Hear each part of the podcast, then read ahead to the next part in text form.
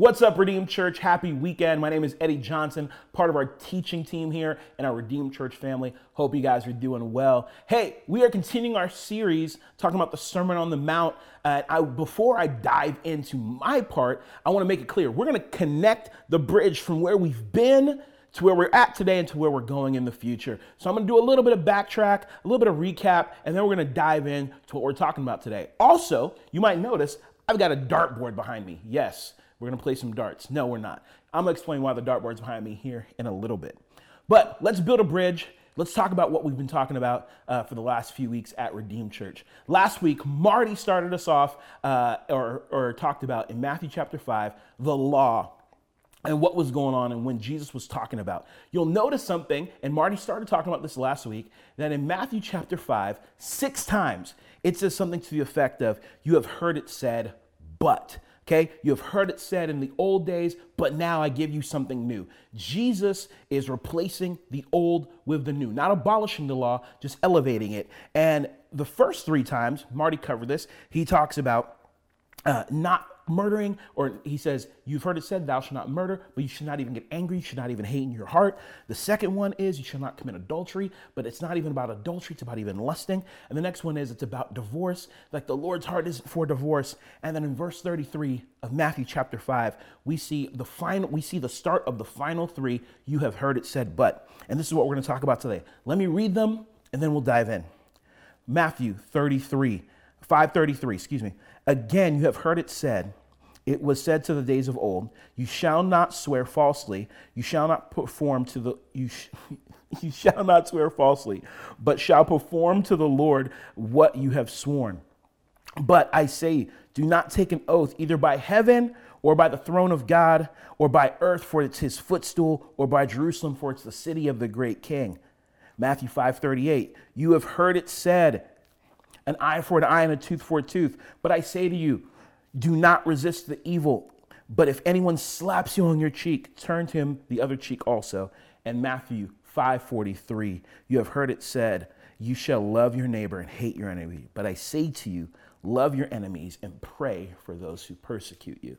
Six times Jesus says, You have heard it said in the old days, this one thing, but I give you a newer version of the law. I give you a newer version of the rule.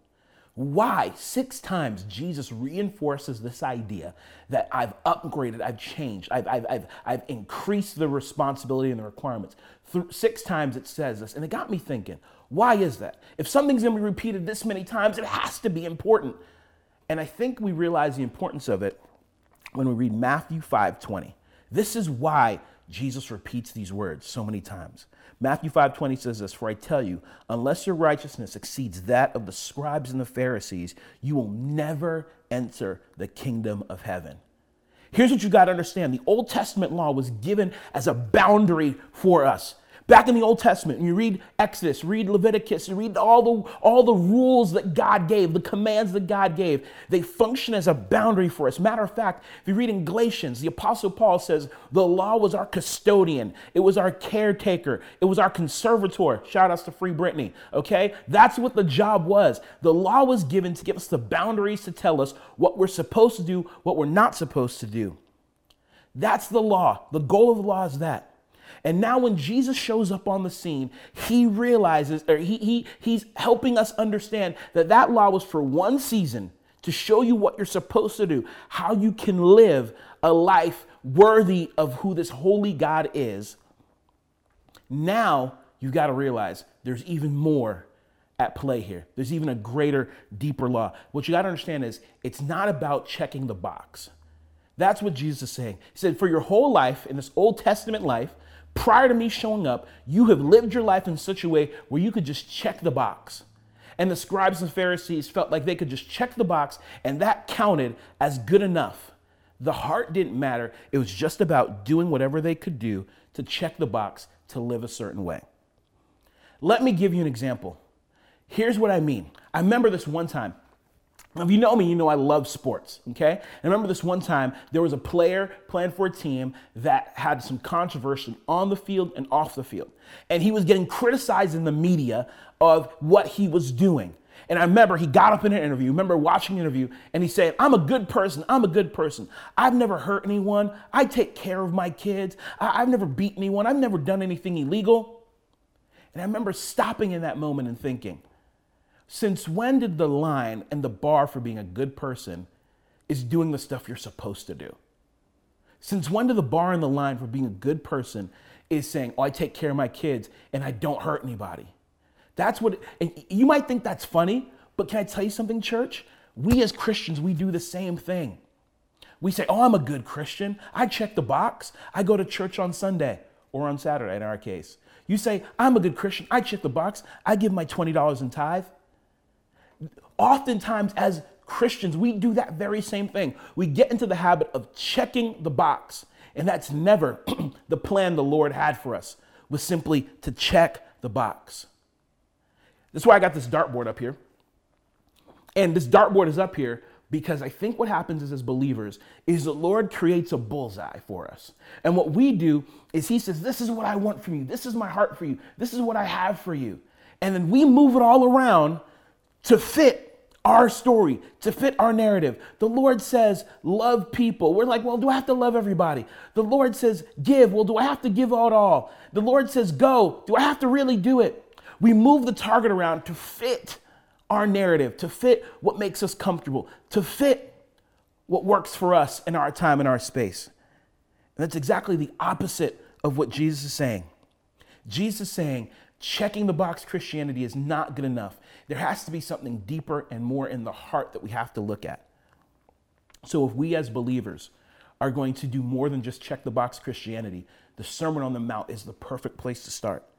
Matter of fact, it has been told, the Sermon on the Mount has been called the perfect pattern for the life of a Christian.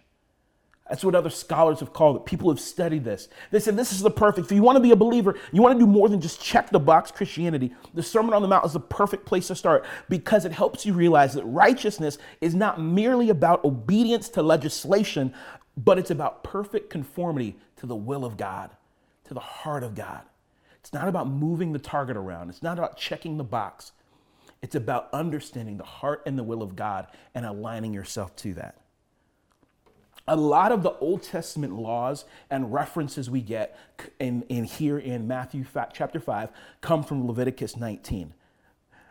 Uh, matter of fact, if you want to do something fun, in Leviticus 19 and Matthew chapter 5, every single time the Lord, whether it's back in the Old Testament or here, uh, when Jesus is upgrading these rules for us, see how many of these laws, how many of these commands, how many of these rules relate for us and our interaction with other people. Here's a hint pretty much all of them. A lot of the Old Testament laws that Jesus is upgrading come from uh, Leviticus 19. And I think it's fascinating there's a parallel between Leviticus 19 and Matthew chapter 5. Matter of fact, Leviticus 19, verse 1 and 2, open up. Before the laws are given, when the Lord is talking to Moses, before the laws are given, the Lord comes to Moses and says this in Leviticus 19. And the Lord spoke to Moses, saying, Speak to all the congregation of the people of Israel and say to them, You shall be holy, as I, for I, the Lord your God, am holy before all the rules come in. The Lord God Himself lets you know who He is and what the expectation level is. And then if you scroll down to the end of Matthew chapter 5, Jesus' final words to the crew, to the crowd who followed him up this mountain to hear him speak. He says, based on everything I just said, Therefore, if you ever see the therefore in the Bible, you have to ask yourself, what's the therefore, therefore? That's a little tip you've probably heard someone say before. Therefore, after you've seen all these things that I've said, you must be perfect as your heavenly Father is perfect. So in the Old Testament, before all the rules are given, the Lord makes it clear here's who I am, here's my heart, here's the standard, here's the expectation. And at the end, when Jesus is done giving this section of the Sermon on the Mount, he says, Therefore, be perfect as your heavenly Father is perfect. They're a picture, they're an image of each other. But he uses a different word, perfect. This word teleos, perfect, literally means to be matured, to be brought to your end, to be finished, to be complete, to be perfected, to be made whole and mature as a mature person. Literally, Jesus is saying, that your baby Christianity is checking the box. Your baby Christianity is fitting the target to fit your needs and your desires. But mature Christianity says, I'm to go deeper. I'm to do more. I'm to do more than just check the box. I'm not to do the basic ask. I'm to go farther. I'm to go the extra mile. I'm to turn the other cheek. I'm to look at my heart to see how my heart is doing. Jesus says that's what it looks like to truly obey the law. Is you're perfect, you're mature and complete, you're growing in the Lord and who He's called you to be. That's the truth. Church, as I read through these whole things, and matter of fact, if you haven't done this, this week, before we jump into Matthew chapter 6 next week, this week, read Matthew chapter 5. Read it every day. I was on vacation a couple of weeks ago, the week we started the sermon series. And while on vacation, I bust open my Bible and I read a couple of times through the entire Sermon on the Mount. It's only three chapters in the Bible. But I would encourage you this week, before we jump back or before we jump into Matthew chapter 6, read all of Matthew chapter 5, the beginning of the Sermon on the Mount. It's amazing you'll see the richness and the depth and the beauty of it. And as I was reading through it again, I had a couple observations I want to share with you before we close. Number one, the first observation I had is when I read through the Sermon on the Mount and I see what Jesus has done, what he has said, what the new level of expectations are, is this the Lord is trying to get us to reconsider our perspectives. I told you a second ago, as people, as believers, as all humans, but even as believers, we do it too. We often move the bullseye around. We do what makes us feel comfortable. We do what comes easy and natural for us. And we're not willing to allow the Lord to stretch us to go deep into our heart. So I think number one, churches, we've got to recognize when you read through the Sermon on the Mount and what Jesus is saying, he's getting you to reconsider your perspectives. How have you viewed life in a way that doesn't work? How have you just been checking the boxes, just trying to get by? Number two, I believe Jesus is making it clear to us that the expectations have been upgraded. We've kind of alluded to this already. It's not just about checking the boxes, like we said, but it's about what's going on inside of your heart. The heart matters. Even if you do it, but your heart's not in it, the Bible says the Lord loves a cheerful giver. In other words, yeah, you can give 20 bucks, but He wants your heart to be in a place where you say, man, I love doing this. I love doing this. The Lord wants us to be in a place where even if you get slapped across the cheek, where you say, man, it's not about just the pain that I received. I'm going to willingly lay down my life for someone else because that's what Jesus did. I think the third thing that Jesus wants us to see is this is that you can't do it on your own. You cannot do this on your own.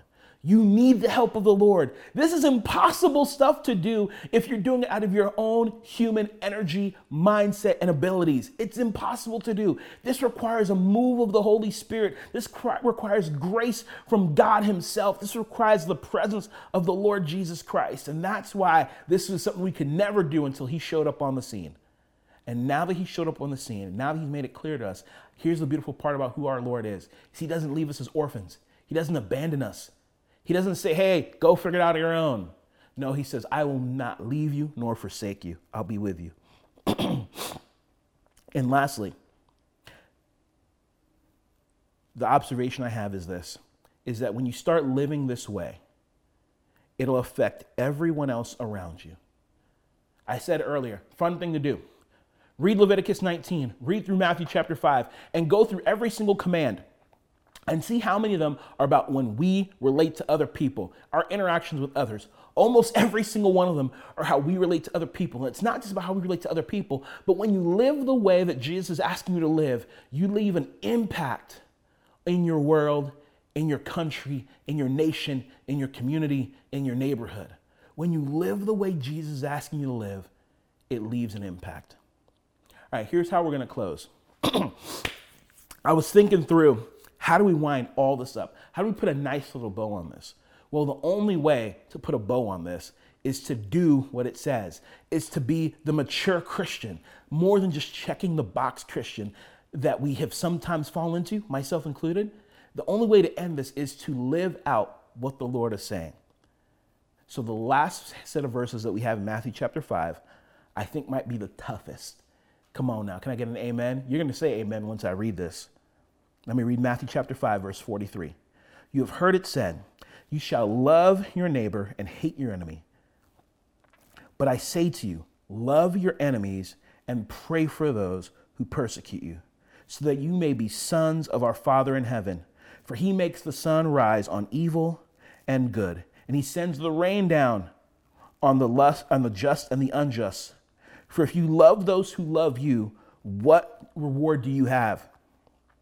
Even the tax collectors do that. If you greet only your brother, what more are you doing than the others? Don't even the Gentiles do the same? Therefore, you must be perfect, or you must be mature and complete and grow to this completion as your heavenly Father is perfect. Church, we've got to do more than just check in the box. James says it don't merely be hearers of the word, but be doers of the word. So here's what we're going to do right now we're going to pray for the people who have persecuted us. We're going to pray for the people who have brought pain and anger and, and frustration on us. Matter of fact, church, this week, we're newsflash, I'm gonna take you behind the scenes. I'm recording this on Friday morning, okay? Not doing this live. I know I just ruined your whole, I shattered the glass and you're you're so shocked right now. But on Monday morning, I got a phone call that was really disturbing. Matter of fact, it wasn't just disturbing, it was incredibly frustrating. And throughout the week, at different moments, I've thought about the words that were said, and I've gotten pretty angry. Thursday, I was putting on the final touches on this message, and I got to that part where it says, Love your enemies and pray for those who persecute you. And I realized there's no way I can do this sermon unless I pray for that person who I was angry with, who I had anger in my heart with. I couldn't just let another day go by until I fully dealt with it. Church, I'm pretty sure in the last 365 days, someone has said something that has ticked you off. I'm pretty sure in the last 365 days, you've seen something on social media or in the news or in a friend or a neighbor, something that's angered you and that has frustrated you. I don't care if you're right or if you're wrong. I don't care if they're right or if they're wrong. Church, what I'm telling us is we've got to do more than just check the box. We've got to start stop moving the target around to fit our personal preferences. The Lord says, "Pray for those who have persecuted you. Bless them." So we're going to do that. Don't name names. You don't need to say their name out loud. You don't need to say Kurt Ron out loud. You don't need to say Liz Vandergren out loud. Just joking. They're not the ones. you don't need to say their name out loud. But what you do need to right now is say, Lord, I forgive me. Forgive me for the anger that's in my heart towards that person. Forgive me for the pain that that person inflicted on me that I've let fester in my heart, in my, in my soul, and in my mind. Lord, I want to release that pain. I want to release that anger. I want to give that to you. Father, I pray you would bless them. This is the hard part, church. Lord, I pray you would lay your hands on that person right now and bless them and reward them. I pray they would be financially blessed. I pray their health would be blessed. I pray that their family and their marriage and their children would be blessed. I pray their business would grow and thrive. I pray their house would appreciate and value like never before. I pray that they would have just all of the good and blessings and the good things of God would just be poured over them. Church, can I tell you something? That is so hard to do. And I'm doing it right now. And there's part of me that doesn't mean it. I'm to be honest with you. There's part of me that's still angry. But here's the beautiful part about praying for your enemies and praying for those who persecute you. It may not change them, but I can guarantee it'll change you. The Lord wants to take you to a place where it's no longer about checking the box and doing what you're supposed to do, but it's about changing your heart. It's about changing what's really going on inside of us. Let's continue that prayer and finish it off. Father, it is so, so easy to hold on to this pain and this anger, but I release it to you and I ask you to bless them.